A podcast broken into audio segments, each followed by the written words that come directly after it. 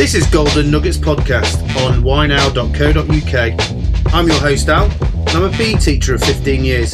This podcast is about interviewing key influencers in education and giving them a platform to deliver their story. I want to explore why and how they do what they do to better inform parents and pupils on their education journey.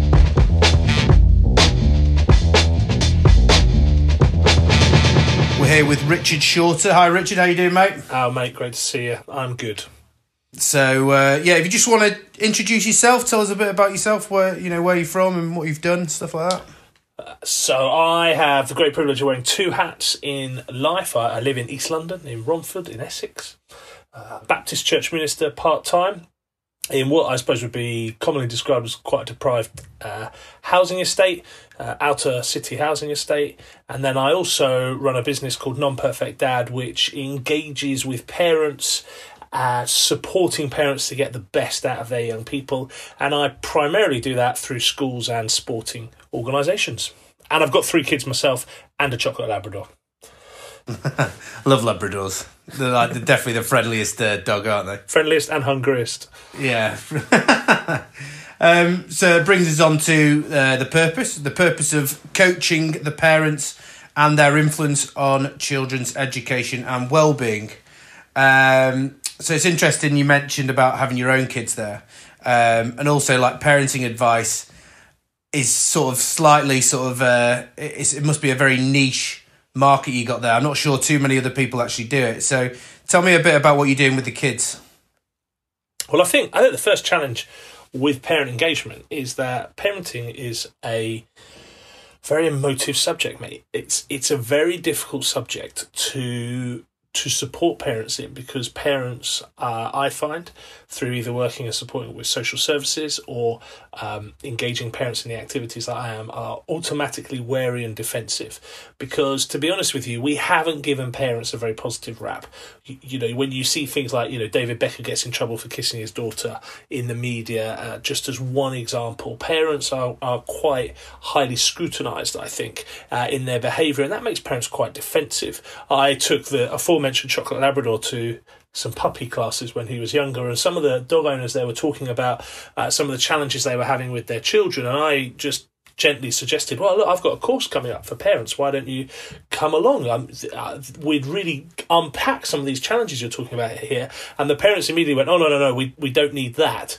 Uh, and I thought it's fascinating because we're all paying a fortune to have somebody shout at us about our dogs and how to look after our dogs. And, and we all love our dogs; our dogs are important. But the same people who are willing to go to dog training classes weren't willing to go to parent engagement.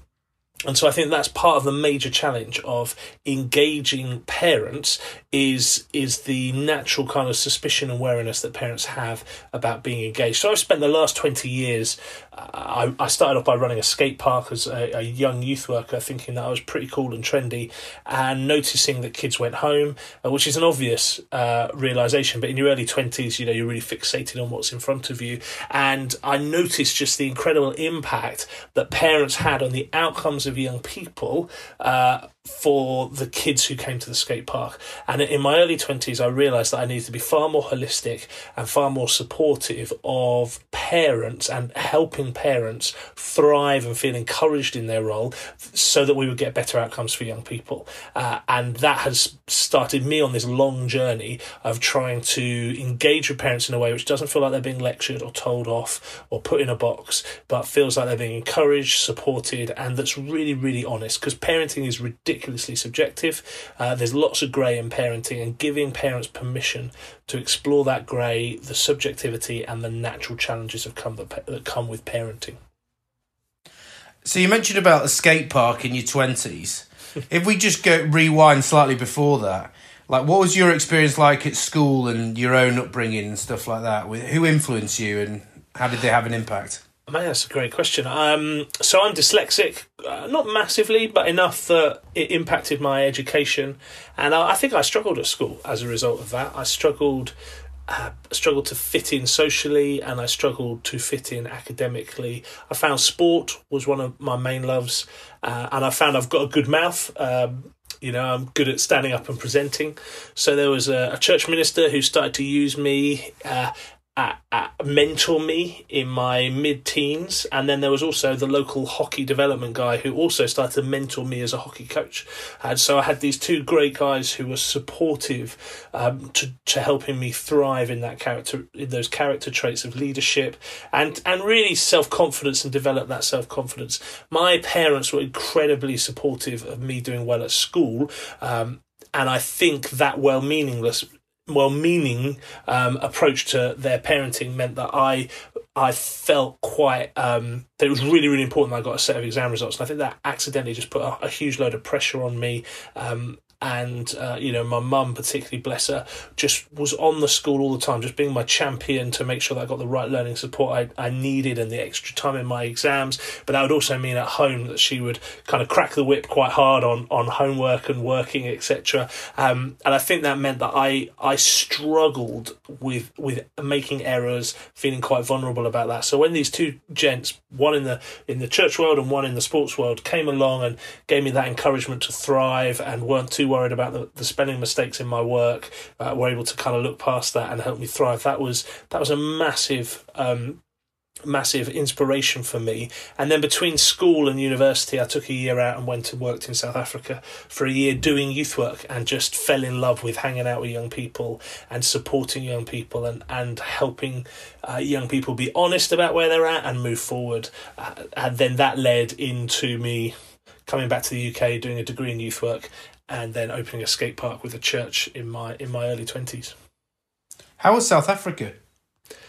Well, South Africa was amazing because it was a couple of years after apartheid. For those sports fans, it was the year that the British Lions won out there. So I'd spent a year taking loads of abuse off the South Africans that they were going to beat the Lions, and then we won, which was just like this pinnacle as a young man who loved his rugby beautiful country, obviously incredibly complex set of needs. I think as a young man, I grew up thinking everything was black and white, and South Africa was the first time in my life I remember feeling really, really challenged by um, by the spectrum of life there that there was. So you know, we uh, the house I lived in with a very middle class family would have a maid, and that did my head in as an Englishman. I didn't quite, couldn't quite get my my head around that. I went to visit churches in townships and saw just incredible generosity from people whose home uh, was was below the standard of what my bikes would live in in a shed at home in England, you know, and just seeing people be more generous than I was and realizing that these complex issues didn't have quite the neat, tidy answers that you develop as as a kid in, in essays.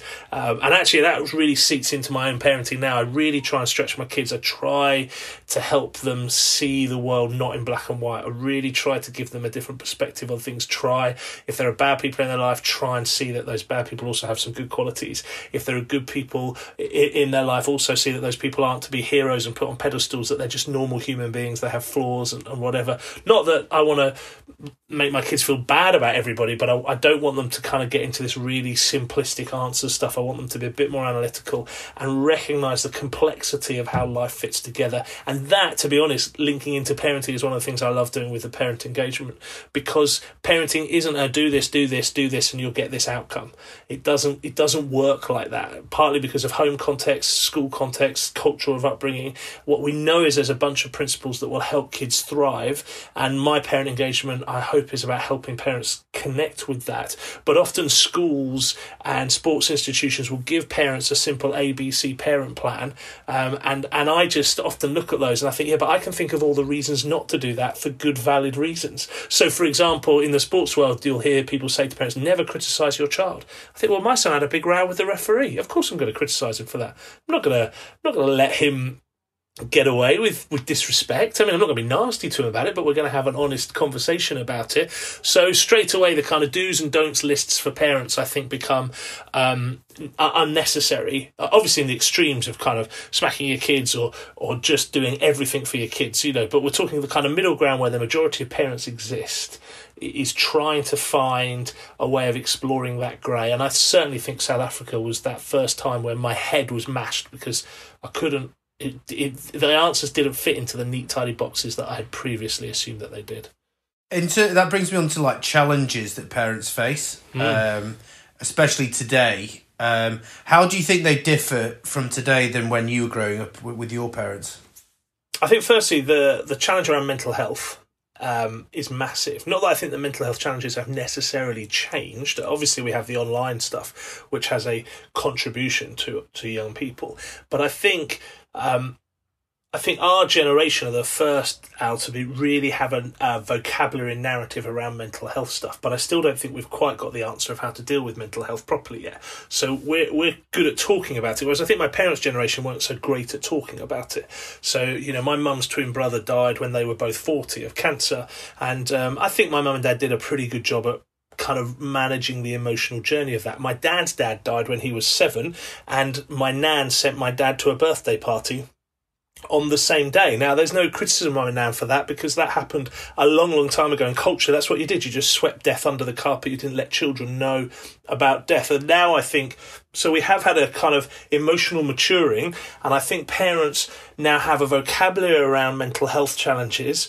I think parents are a lot more open to understanding things like self harm, uh, self esteem issues, anxiety, but I don't think we've still quite found the right tools to support parents into doing that. So we're, we're okay at talking about them, but I don't think we've found the, the right tools to help parents explore how to resolve those issues. Do you have any tools in your uh, toolbox to help? Do I have any tools? Well, I mean, for me, I think it's about conversations.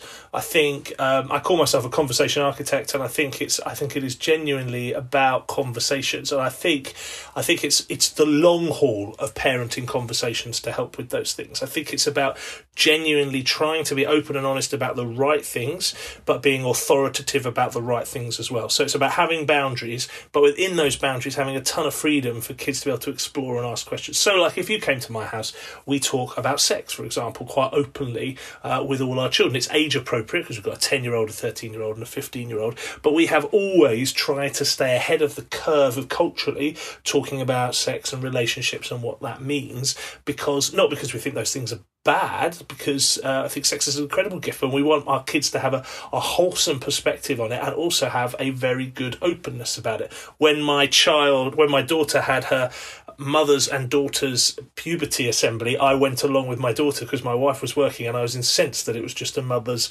and daughter's assembly assembly. So I went as the only dad into this puberty assembly and my daughter gave for her me her pack of sanitary towels that they all get given as a gift and things like that. Because again I just want to, I just want conversations mate. I want conversations around what's happening.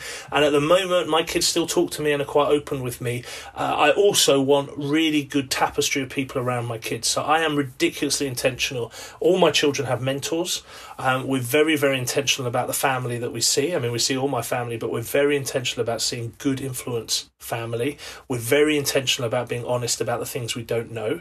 So, for example, uh, at dinner time, I, I, will say, "Oh, Dad's having a real challenge with business at the moment. I haven't fixed it. I'm feeling a bit down about it, to be honest. What do you think? What do you think I could do? What do you think?" Because I don't want to model that Dad emotionally was always all right. Because I'm talking to you quite bubbly now, and I'm quite good at switching on bubbly Rich. Uh, but I want my kids to know that Rich isn't always bubbly. That sometimes Rich is a bit flat, and this is what I'm going to do to manage my mental health. Uh, we're recording this at the time of shutdown, and I think it's going to be really important that parents, particularly in this time, are encouraged to be honest with their kids kids about what is going on and the, and honest about the fact that we just don't know some of the answers to this. And and those skills will carry on beyond um, kind of corona shutdown because you know when granny gets cancer or an adult gets cancer or somebody's made redundant or whatever we need to be able to say to kids actually adults have got this sorted. There are support ne- networks for adults to process these challenges. So don't worry about mummy and daddy in this. We've got we've got friends and support networks that we can manage but we still don't know the outcome about this. And i think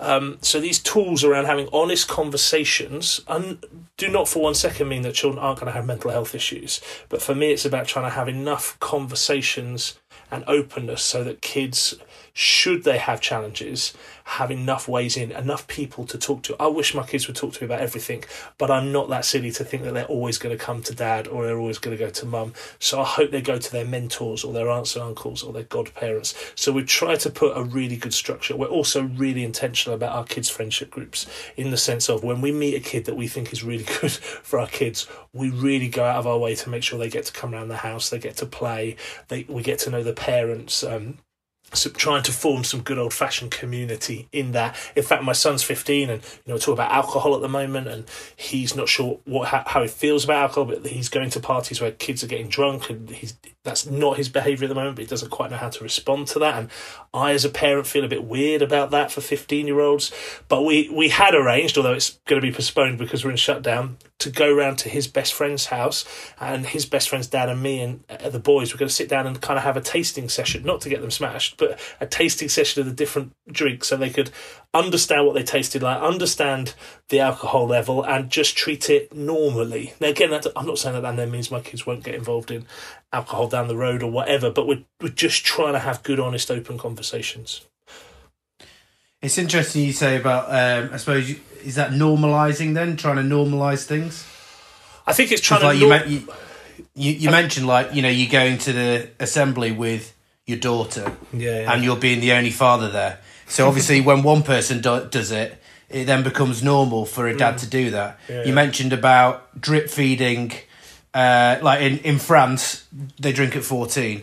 Um, even in this country, I think if you're with a parent in a restaurant, it's 16. Um, so normalizing drinking so that they understand levels, is that something that you would encourage in terms of a strategy? Well, I think it's contextual. Again, this is this is what we're doing. I mean, I think there's lots of good evidence that says that kids are allowed to drink freely at a young age. That, that that's really unhealthy for them. Uh, so what we're trying to say, but there is a our kids have an inquisitiveness about it. Um, they're going to parties where they've got access to it. Uh, we are still keeping quite a strong line on actually you don't need to go to a party and get drunk. And if you go to one of these parties and come home drunk, that we're, we're going to have to have a conversation about what that looks like at this age. But if you're curious as to what it tastes like and what the alcoholic volumes are, I'd still rather equip you to do that. Um, so it's so it's, so it's that's, can I just can I can I interrupt yeah, you just there yeah. quickly? So your kid comes home drunk, right? Yep. And uh, you said you got a fifteen year old daughter. Yeah. Th- th- 13 year old son. son. 15 year old son. 15 year old son. 13 Okay. daughter, 10 daughter. Okay, so what what happens if your 13 year old daughter comes home and she's had a, f- a few beer, you know, a couple of beers at a house party and she's drunk? What would you do? Well, I think I think in the first instance, I wouldn't make a big song and dance of it then. I hope I wouldn't make a big song and dance of it then. I think the real temptation in any of these cha- in any of these issues, and and you know these are really emotive moments for us as parents. Is I hope I wouldn't make a big song and dance of it then. I hope I would let check she was safe and well, and then say we need to talk about this, and then as a family we would decide on consequences on it if we felt it was a consequence worthy kind of punishment. Um, I think I think the challenge is to help our kids live in what psychologically we call safe uncertainty, which is Barry Mason model. If people want to Google it, there's loads of really good stuff out there, which is which is about allowing kids the safety of a strong identity in who they are as family, but the freedom to explore a bit. But it's not boundaryless freedom. Boundaryless freedom, I think, is just as unhelpful as very, very strict boundaried, and and it's trying to measure those gaps. And like you know, we've just been talking about a fifteen-year-old. There'll be people listening to this and oh, 15, that's fine, but fourteen it isn't. And there are others who are thinking, Rich, you're doing that at fifteen, but you shouldn't be doing that until they're sixteen. And this is the problem because it kind of becomes, and each child is slightly different, whether they're slightly more mature, immature. I've done enough youth work now to know that there are plenty of fifteen-year-olds I wouldn't let have a drop of alcohol. But my son is, I would say, pretty average in his levels of maturity. I would say he's advanced or, or, or you know behind. But some kids, just because of development, that's not because they're they'll catch up, you know. But and and that's I think for me the challenge is to support parents to have the confidence to have these conversations to go against the trend. So when my son goes to these parties, he knows straight away I'm going to this party. Here's the my parents' telephone number because he knows our bottom line at the moment is we want to talk to the parents who are hosting this. We want to know exactly what type of environment you're going to, uh, so that we together can map that out. He has an exit strategy. He texts us something, we will come and get him. You know, we, I mean, thankfully he loves his sport, absolutely loves his sport. So he doesn't want to be out late on a Saturday night because he's playing sport on a Sunday that he's really, really passionate about. And that's his first love. Um, that may change and um, that, that will be different. And I think the challenge for educational institutions is how do we support parents in having the confidence to either buck the parenting trends Um, I, I, mean, you know, another classic. My kids have never. Re- I, I, own an Xbox. I'm the only one who plays it in our household. My kids have never got into it. I'm quite happy for them to play it, but but I do know in certain. You know, I go and do home visits as a church minister or as someone working on behalf of the local social services, and I will see children playing computer games that are massively uh, or have a rating massively older than the, the child, and and I think that and the challenge is always to press. Oh, that game's pretty brutal at times, and they're ten years old, and it's an eighteen, and it's do you know it has this, this, this in, and they're like, yeah, but everybody else's parents are doing it. Everybody else's sorry, everybody else's parents let their kids do it, and so I think the challenge for parent support is to say to parents that you can buck the trend. There are a number of people who feel uncomfortable about this. Uh, and um, kind of go for it. And when when my fifteen year old had his fifteenth birthday gathering at our house, only half a dozen friends, but we had a number of parents ring us and say, I hope you don't mind. Um, would like to know what's going on. I was like, no, I do exactly the same. And then we had another mum who my son had been to the birthday party ring. Oh, I know you're not going to mind me ringing because you rang us. And actually, all of a sudden, you have these people a bit nervous, actually do want to put these boundaries in, do want to explore this, and it's it's you find that there's more of a group of you than there are than the perception, the cultural perception that you're that you're on your own. And I think uh, sporting and school institutions could be doing more, a lot, lot more at coaching parents to have these conversations and coaching parents to have permission to set these boundaries and to be to be to go against what they perceive are the trends. I mean, a lot of the ideology you talk about there and, and some of the practices you've mentioned, mm. um, I'm fascinated with, mm. uh, being a parent myself. But with a lot of these things, I suppose I always think, well, that's great, but what impact have you actually had? What evidence have you actually had in terms of positive yeah. contributions to society? Because a lot of people can talk a great game, but until they actually do something, until they actually do something, and then they've got some evidence for it, it's just another person talking about it, right? With a, with some evidence if they've got research. So, mate, totally. And I think uh, I think you make a good point here, and I think part of the challenge of parenting is, you know, there is um, an element of fluke or here by the grace of God go I, or however you want to kind of phrase it, that there are, that you could do the best parenting job in the world and something could still happen in your child's life, whether it be a moment of trauma or they mix with the wrong friends or they get, uh, you, you know, that could lead to a moment of crisis or a crisis behavior developing or whatever that's totally outside of your control as parents. So the, I think the real challenge um, there is lots of evidence there talking about kind of authoritative parenting. So it's not dictatorial and it's not too free, but there is quite a lot of evidence out there about the kind of, I suppose, authoritative boundary setting that I've just been talking about. Um, I, I, do a lot of work with England Rugby, and I've just finished doing a series for their England under 18 parents, and those parents have seen me three or four times over the last couple of years. And I just simply asked them on the, the feedback form. Uh, you know what has changed in your parenting behavior as a result of um, of seeing Rich? And I uh, there were about 10 parents at this meeting who had seen me before. There were about 20 parents but only about 10 had seen me before. And this is what the, some of them said. If if and I so I asked them have you seen me? And if yes what's changed? Uh, one parent better listening. I tried to let him talk. This is another parent sorry. I tried to let him talk about his ideas rather than telling him what to do. Um, to be more what's changed i'm far more patient with my child when communicating with my son we listen to our son more understanding the world of injury we're more prepared to listen um, so that's kind of some of the, the feedback that parents have reported back now a great study would be to go back to those boys and say, "Oh, your parents say they're better listeners. Is that true? How how's that impacted? how has that how has that impacted your sport?" And I guess that is part of the challenge. And you, you know, let, let me be honest. I have worked delivering parenting sessions for the local authority in my local community as a church minister. The local authority and I partner up on that sort of stuff. And there are families that I still work with 10 years on who still have the same challenges that they had 10 years ago. Um, and is that because my practice is poor? No, the parenting courses we used are evidence based parenting courses for, for behavioural change, but some people just take a long, long time uh, or have enough of their own wounds to, to be able to do it. But certainly, the, the sports world are feeding back that parents uh, are getting better at listening. And like how do we start this conversation? Talking about mental health i think we have to open up conversations. We need to be able to do that. So if parents are saying i'm, I'm getting better at listening bearing in mind those are 18 year old boys. So those boys are about to leave home. So so it should be a far more two-way conversation at that point about what's happening because those kids are going to leave home shortly. And some of the horror stories i hear are things like um, an 18 year old who has phenomenal rugby talent going to live in a rugby house but the the academy ringing me and saying, Richard, we really need your help with this because the child can't cook, can't clean, can't budget, can't look after themselves, and they're an absolute liability, and it's affecting their rugby now. We need you to come and have a conversation with the parents and us to help us have a plan to go forward for this 18 year old.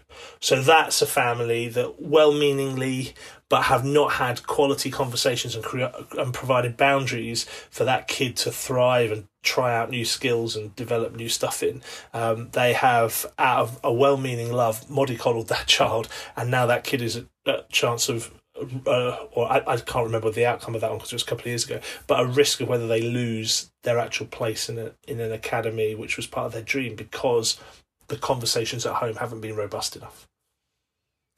I suppose it brings me on to uh, you probably maybe resilience. Um, mm. Do you think you can? Do you think that that's something that comes from within, or do you think you can train resilience? Oh, mate, million dollar question in this generation. I, would like to ban the word resilience um, because, and the reason I like to ban resi- resilience is because I believe resilience is an outcome of a set of six or seven habits, and and not um, and not a tool itself.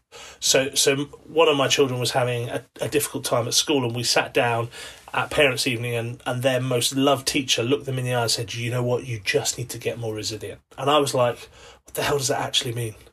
you know, you've just told a teenager. You've just told a teenager they need to get more resilient. At our little church youth group the other day, I said to them, "Kids, tell me what resilience is," and two out of the ten kids there could even come up with a half decent definition of what resilience is. Mm. But that, but here's the here's the really sad thing, mate. Their primary schools and secondary schools had the word resilience in their school values, and they didn't even know what resilience is. So for me, yeah, I think, and I, hopefully you heard me talking about some resilience skills. Firstly, being open and honest about your emotions. That's a resilience tool, mm. I think. Having a good network of people around you. Dad's really pissing me off today. Actually, I'm going to go and talk to my uncle or my mentor or my granddad because my parents have fostered relationships with that. Um, I I have been set strong boundaries, so actually I'm safe in these strong boundaries, and I know where to operate uh, and, and, where to not to not operate. Um, I have learned skills of self evaluation. So, so in this uh, shutdown time, we're having a weekly plan as a family, as you know, because I've talked about this before. But we've got a weekly plan, and every Friday we're evaluating that plan. We're evaluating that plan really honestly. What have we done well this week, kids? What could we tweak? What could we get better? Um, I think that's I think that's part of resilience. I also think we're talking about what's inside our control and not inside our control. Having a mindset that's able to do that, I think that's part of resilience. I think a massive part of resilience is being able to go. Some days I just don't feel resilient resilience. See, sometimes resilience, resilience is a bit like the mist. You know, you just can't quite grasp it, no matter even if you really want to. It just and that is, I think, just sometimes the mind does that to us. Sometimes we just don't feel very resilient, even if we have all the resilience tools in the toolbox. Some days, some people aren't resilient, and we see that in sports teams, don't we? We'll see sports teams who have been absolutely doing amazingly. You think they they're incredible, they're they're undefeatable this season. They're really united. They're a real team, and then they'll play a game and it just evaporates and there's no real rhyme or reason why it evaporated that week, and then they're back on track the following week. Because just sometimes, just sometimes, as human beings, sometimes we're just I don't know, we're just not there. Um, and so I think I'd I'd want to have kids who understand luck, and sometimes you're just unlucky and not feeling it or able to do it today as well.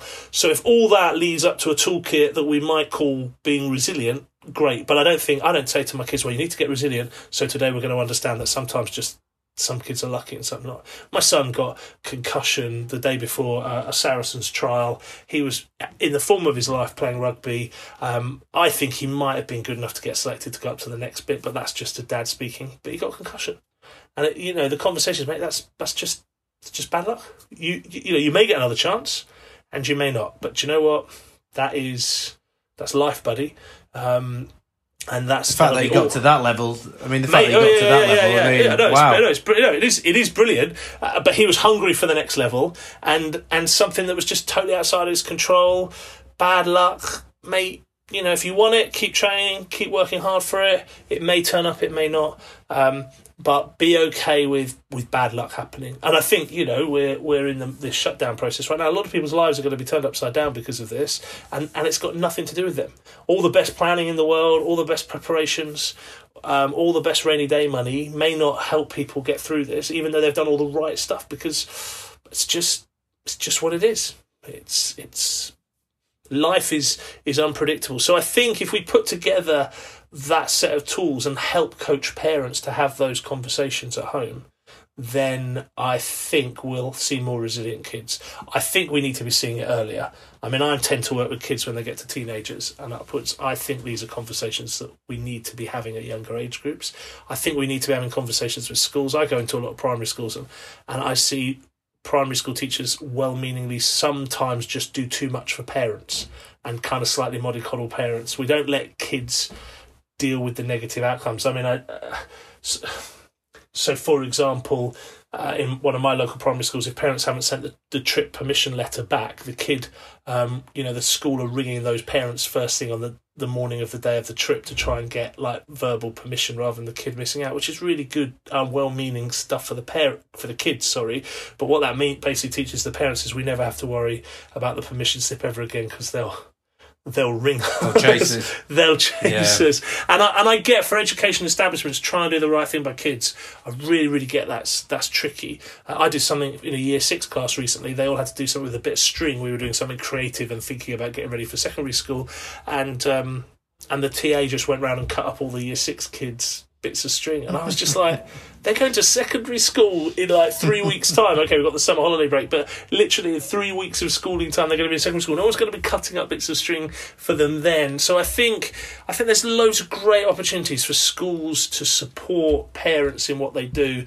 Um, I find out sadly sometimes parents are really wary of schools, and schools are really wary of parents. But actually, if they could just come together, hear each other's story a little bit, and see that that some of the habits that parents don't like about schools and schools don't like about parents actually both all sets of tend to embody those. And together if we could have honest conversations we'd actually get better at helping our kids thrive and produce kids who have um, better resilience. I'm going to use the word even though i wish it was banned but but yeah.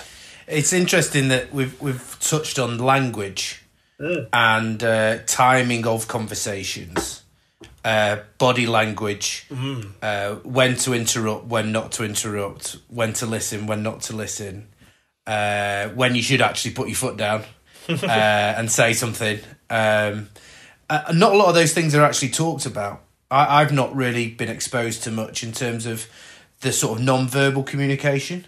Have, Do you discuss any of that stuff with uh, any of your courses that you do? Yeah, well, actually, in um, one of the questions in, in the book that I've written is to get the kids to ask the parents. Uh, sorry, to get the parents to ask the kids, "What's my body language like when?" And actually, to get the kids to, to feedback, because I think part of the challenge of body language is not just necessarily um, whether we're trying to do good body language, you know, whether we're sitting with our arms folded or whatever it is, but actually how our children interpret that body language. So I was talking to a, a tennis dad and, and their son, and I was helping them have this conversation. And the, the the son said, "Dad, when you're really cross with me playing, when you get really cross with me, you take your hat off when I'm playing when I'm playing tennis. And every time I muck a serve up, you get really cross with me and take my hat off." And the dad was like, I never take my hat off because I'm cross with you. I take my hat off because my heart's going out to you. And I'm just like, oh, I know he's going to be disappointed about that. So, so you've got this kind of double mirroring thing going on that the dad's like, oh, he's going to be disappointed about that. And the, the son is seeing that dad has taken his hat off, thinking dad is angry. So son is more likely to miss the next serve. So dad's likely to take the hat off again. This total miscommunication. So in some ways, I don't know. I mean, I suppose the classic body language stuff, there's some question marks around the science as to how much people do or don't do that. But what is certainly clear in my world is that children interpret their dad's, bo- oh, dad's and mum's, sorry, their parents' body language.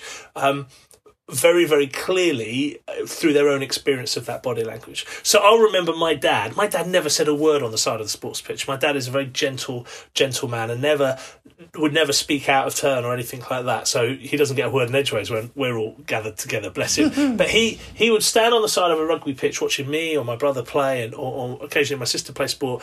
And he would always he'd always be cold. My dad always got cold, so he'd always you know shrug his shoulders and he'd and he'd and he'd look miserable. He'd just look miserable. But he has the same look now if he goes out with his grandchildren. But you ask him how he is, and suddenly his face will light up. It's, oh, yeah, this is brilliant. What a great day. Um, and, and as a kid, I don't really remember my dad on, on the side of the pitch at all because I was too busy enjoying sport. I certainly never remember him being critical or nasty about us playing. But um, so I think for me, the conversation is around how we help parents and kids have an honest conversation around that body language, and how we help them look at each other and hear one another. So one of the habit things that I do, I run a my wife and I run a boys group together that's helping boys work through some um, uh, behavioural challenges in, in their school context. And we get them all to give each other compliments. And we get them to look each other in the eye, to give each other a compliment, and then to turn to the next person and give the next person a compliment. Sorry, we get them to say thank you first. And uh, I get told by teachers, oh, they won't do it because they're autistic and they won't look in each other's eyes. And I, I, know that is genuinely an issue for some children. But actually, we've, we've been running the group for four years. We've never had one kid not just enjoy looking each other in the eye and saying, you're really good at. And I thought because they were like 9, 10, 11 year old boys, they'd go, I like your football team, I like your haircut. They just jumped straight in with, oh, last week when I was upset, you really helped me and I really appreciate that.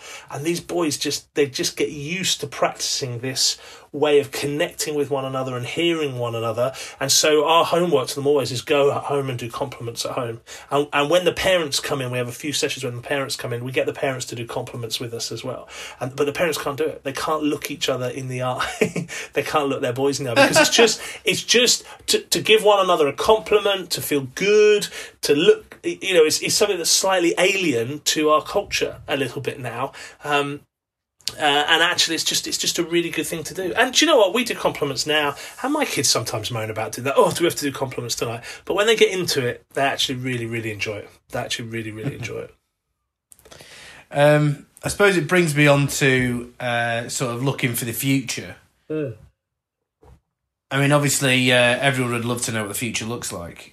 what do you think the fu- the future actually looks like for parents in you know who have got really young kids or they're about to start a family and, and stuff like that. How do you think the future might look? Well, it's a great question. I think for institutions that that are willing, I think if we could see institutions partner with parents far more, I think we could start to get really excited about the outcomes for those parents and for those young people.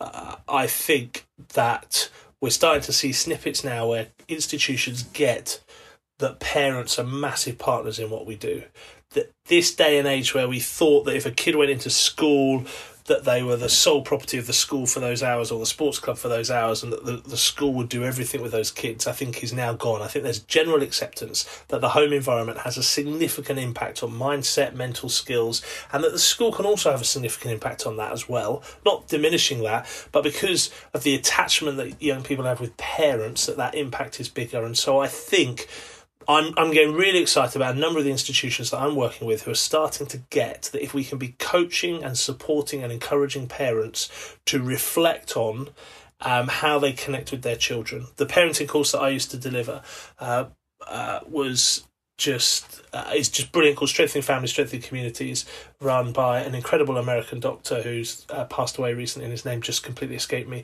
But she used to get parents to reflect on three questions: What from your home of upbringing are you going to adopt? What from your home of upbringing are you going to modify? And what from your home of upbringing are you going to reject? And those three simple questions are some of the most loaded questions on the planet. Because if you came from a home that you feel really loyal to you can really struggle to feel like you might criticize it or, or modify what you're doing. If you came from a home you hated you're going to really struggle to see some of the good that they do. And even in some of the awful homes that i go through there's still some snippets of good parenting going on there.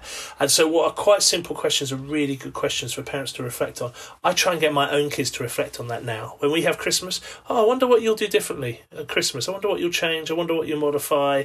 I wonder what you'll accept. Um, and and and or adopt sorry and I, so i think for me the challenge for institutions and the future of parenting is i hope is going to be a far closer collaboration and a collaboration which has at the heart of it um, the reality that we need each other to support the growing of a healthy child and a healthy young person. Still recognizing there's stuff outside of our control and there's still luck involved in all that process.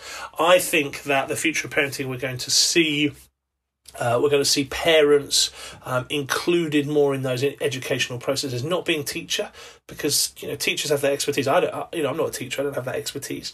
Uh, my children's teachers have the expertise, but in partnering to help develop those mindset skills, I'm hoping we're going to see organisations develop better ways of connecting and supporting with parents around that. At the moment, we have a lot of communication between schools and home.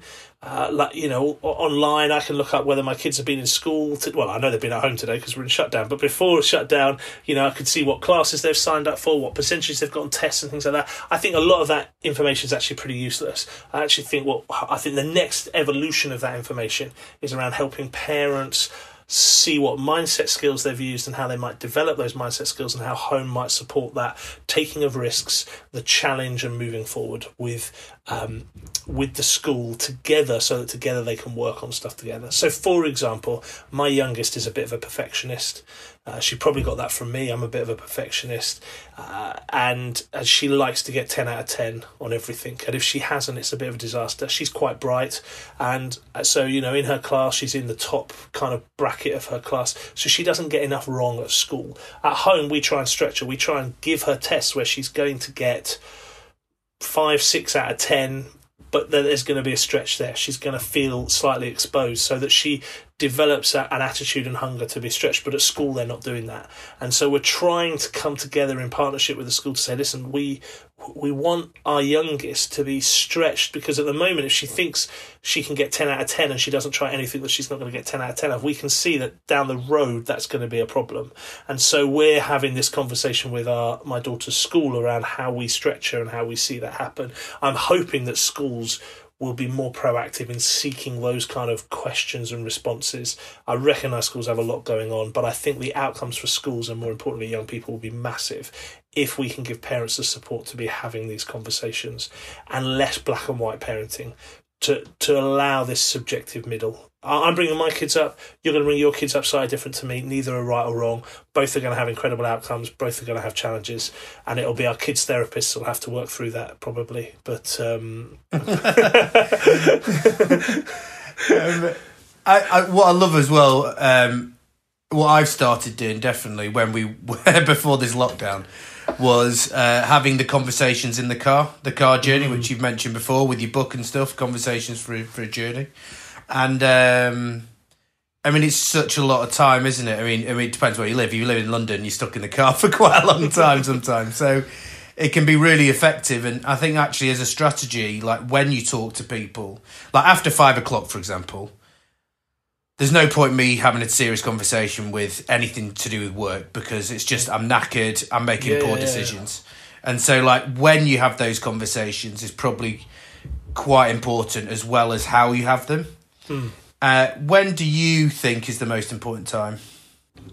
Well, I think there are two things I want to say. As you know your kids better than anybody else. So I know one of my kids, if I ask them a question in the morning, I'd just get full grunting teenager and no joy. And if I ask the other one the same question, I'd be far more likely to succeed. Um, I think the second point is um, uh, there sometimes just isn't a right answer. You can ask the same question exactly the same way at exactly the same time the following week, and you get a very different response from your kids. Uh, but I do think it's about us being emotionally mature and thinking about the context. So if our children have just been stretched, challenged, or done something that's physically or mentally exhausting, it's unlikely that that's going to be a good time to have a good conversation with them. Now, you might need or want to say to them, so after a sporting fixture, or after they've done an exam, or after they've been away on a residential, I mean, that's often hard you know, they go away for a couple of days or they go to see their mate or whatever, and they're like, how was that? And they're like, oh, it was fine, or whatever bit. When they're younger, they might talk more, but when they're a bit older, I think it's a case of going, look, I can see you're knackered. Can we talk about this on Wednesday? Um, do you mind if we just have 20 minutes about this on Wednesday? Particularly for those children in the sports world, which is where I mainly dwell, I do say to parents, you know, after training camps or selection camps or after big fixtures, parents want to talk about it. The kids, I think, want to talk about it at some point, but the evidence seems to say not straight away with parents, or the majority don't want that. So I think it's a case of acknowledging the events happened, but saying, can we talk about this later? Or can you come and talk to me about this sometime this week? So you're putting it on an agenda, an imaginary agenda, but you're being emotionally mature about it and not asking to, for them to unpack that when they're emotionally stressed.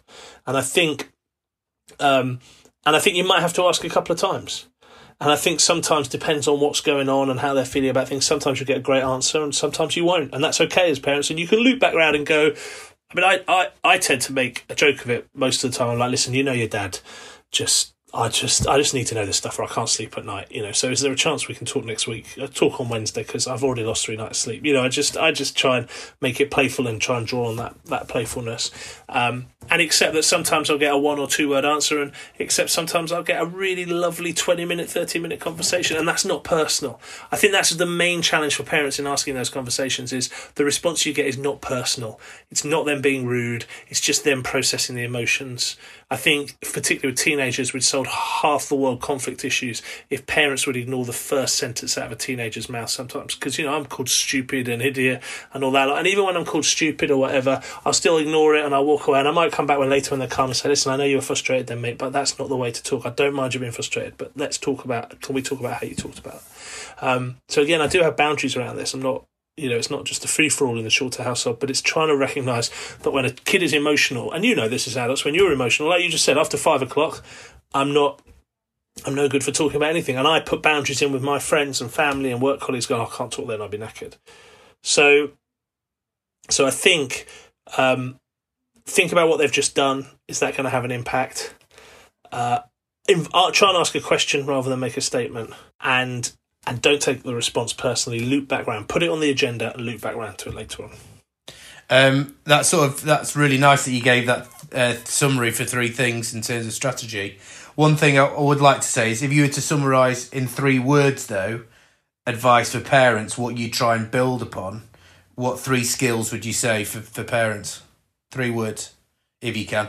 I probably would say be courageously honest in your conversations. So honest, honesty. Yeah, yeah. Have a bit of courage. Courage. Uh, yeah, and have the conversations. So um, you know, increased uh, dialogue. Uh, what, what, can we say for that? Yeah, one? increased dialogue. The number of kids that I speak to, the number of parents I speak to, and they're like, "Oh yeah, we haven't actually talked about that." Like, why haven't you talked about that? yeah. Why on earth haven't you talked about that? Yeah. Because it's awkward. Because it's awkward. You know, um, you might want to uh, name the elephants in the room. Mm. You know, don't be afraid as parents of gently and lovingly talking about the elephants in the room. Mm because we're the adults, so we've got to hold that adult position of talking about the adult, the elephants in the room. You know, during the shutdown time, we're all going to find out what the elephants in our rooms of our relationships are, as we're all stretched and in each other's spaces. yeah, well, look, own it. Yeah, mate. Look, thanks so much for coming on the pod anyway, and um, pleasure. Yeah, some really great advice anyway. So, uh, especially for my little boys and, and my wife as well. So, uh, look, I really appreciate it, and uh, yeah, look forward to uh, yeah speaking to you soon. Anyway. Brilliant. Thank you very much for having me. All right. Cheers, Rich. See you, mate.